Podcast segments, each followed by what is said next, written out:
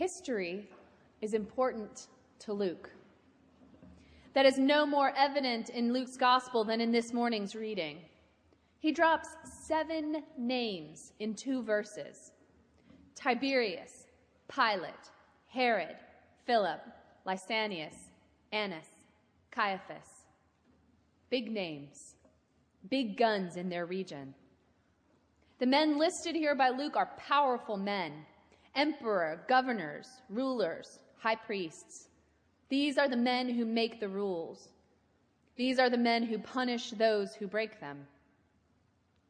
Part of Luke's intent in mentioning these guys is to situate the story in a certain time in history. Luke's list could serve to legitimate his retelling. See, this really did happen. I can tell you the time, I can tell you the place, I can tell you the people. But there's more here. I think Luke is also naming what our heroes are up against. Shortly before introducing John the Baptist, Luke lists some of the most powerful and ruthless people in the region. Luke is showing us that the deck is stacked. Over here, he's saying, we have seven of the most awe inducing names in the area. And over here, John, a nobody, born of nobodies, living nowhere. John doesn't stand a chance, Luke is pointing out or at least he shouldn't stand a chance. John, I'll just name it. John is not one of our more likable biblical friends. I always picture John as hygienically challenged. The sort of guy you tolerate because you should, grinning and bearing it the whole time. I imagine him as ranting and raving, almost but not quite crazy, spitting while he talks, but he's a prophet after all, so we put up with him. It's this guy, this raving, spitting, smelling weirdo, freshly in from the wilderness, that is about to take on those big guns. That wilderness, the wilderness is a scary place to be, remote, most likely, and far, far away from that ruling government, far from polite society in a place where there are no rules of fashion and no rules of gastronomy. John lived on the fringes. Many of you who have read your Bibles might perk up a bit when we hear about wilderness. A lot happens in the wilderness of the Bible wandering, temptation, and, of course, prophecy happens in the wilderness.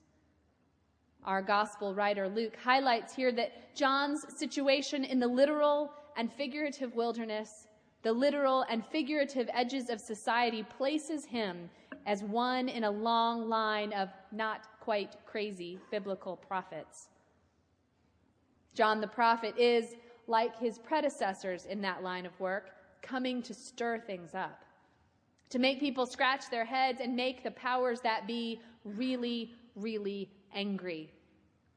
And so that's where we begin with John, living in the wilderness, far away from the center, far away from that which makes sense, and nobody living nowhere.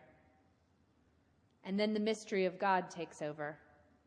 The word of God came to John in the wilderness. The word of God came to John. And from there, John turned around and went back into society to make that word known to the people. We don't really know why it is that John was living way far away, way out there, but I'm sure it was much more convenient for a nobody prophet to be living away from ridicule. I dare say it was more comfortable for him. Our wilderness had become his home, and our home, comfortable, polite society, was John's wilderness. It's easy to be a crazy prophet out in the wilderness where there's no one to avoid you no one to make fun of you or persecute you, no one to doubt you or be angry with you. John's challenge was that when the word of God came to him out in his safety, he up and brought that wilderness of faith, that wilderness of God's voice into the center of society where, frankly, it was not entirely welcome.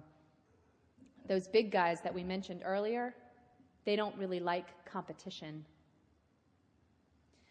Any of you that have traveled in the developing world know about the wilderness that can come when we are outside of our own element. Maybe it's when a new language is swirling all around you, or when you are forced to live more simply than you prefer. Friends of mine that have spent time in the Peace Corps or living abroad in remote areas tell me about the preparation that it takes to go there and then the long, long, steep learning curve of living in such a place. But over time, the things once perceived as challenges are eventually accepted as part of a new lifestyle. Habits and rhythms adapt. And then, as difficult as going out into the wilderness can be, reentry can be worse like coming into harsh sunlight after a long sit in a dark theater, entering back into society where there is a gadget for everything and luxuries like clean water can be disorienting and painful. But these are the experiences that change us.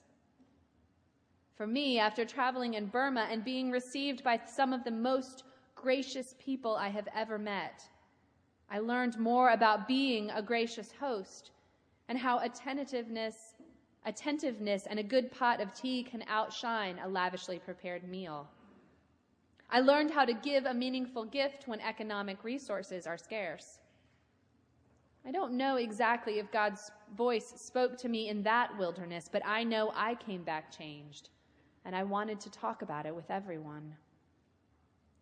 But those lessons we learn in hardship are difficult to retain when we are back in our comfortable world. After we recover from our shock and get settled again in our soft beds with our coffee makers and flushing toilets, those lessons can fade.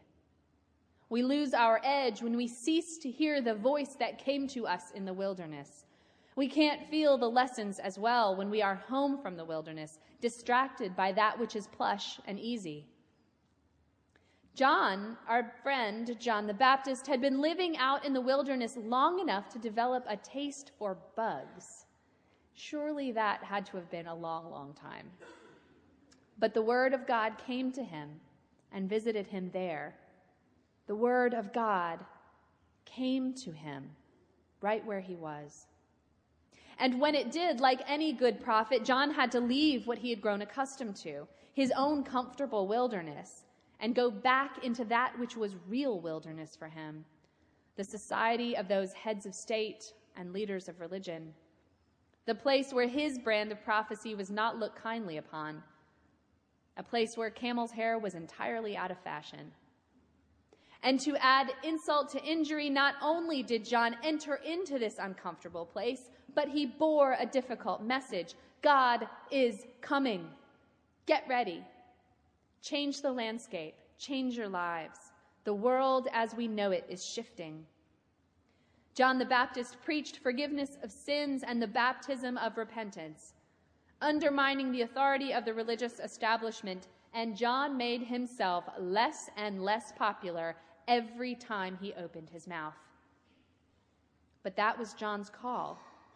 The voice of God came to John in the wilderness, unbidden, when you are visited by the voice of God, you listen, you go, you preach. The challenge for us, inherent in John the Baptist's actions, is to examine our lives and cultivate practices that make us ready for the voice of God. We don't have to live out in the literal jungle wilderness all the time to live in a way that reminds us daily, hourly even, that the center of our lives is Jesus, the Christ. We would do just fine to name our own wilderness, to understand that cacophony of sounds, images, and experiences that vie for our attention.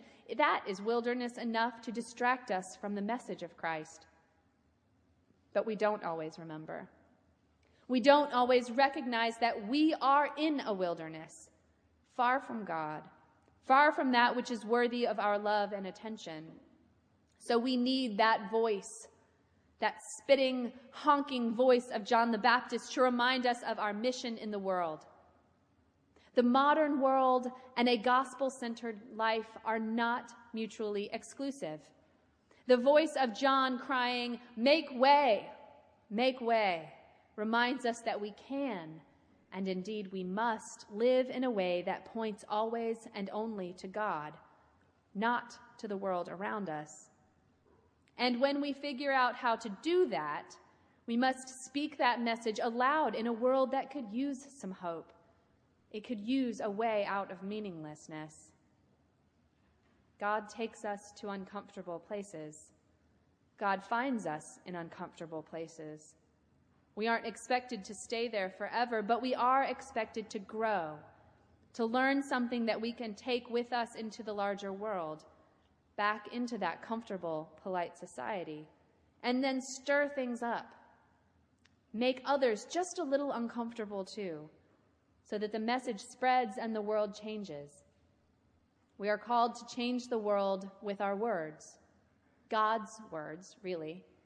Words that will find us in the wilderness and then drive us out into the places that need to hear them. We may occasionally be seen as stinky, spitting ne'er do wells, but that is the mark of a good prophet.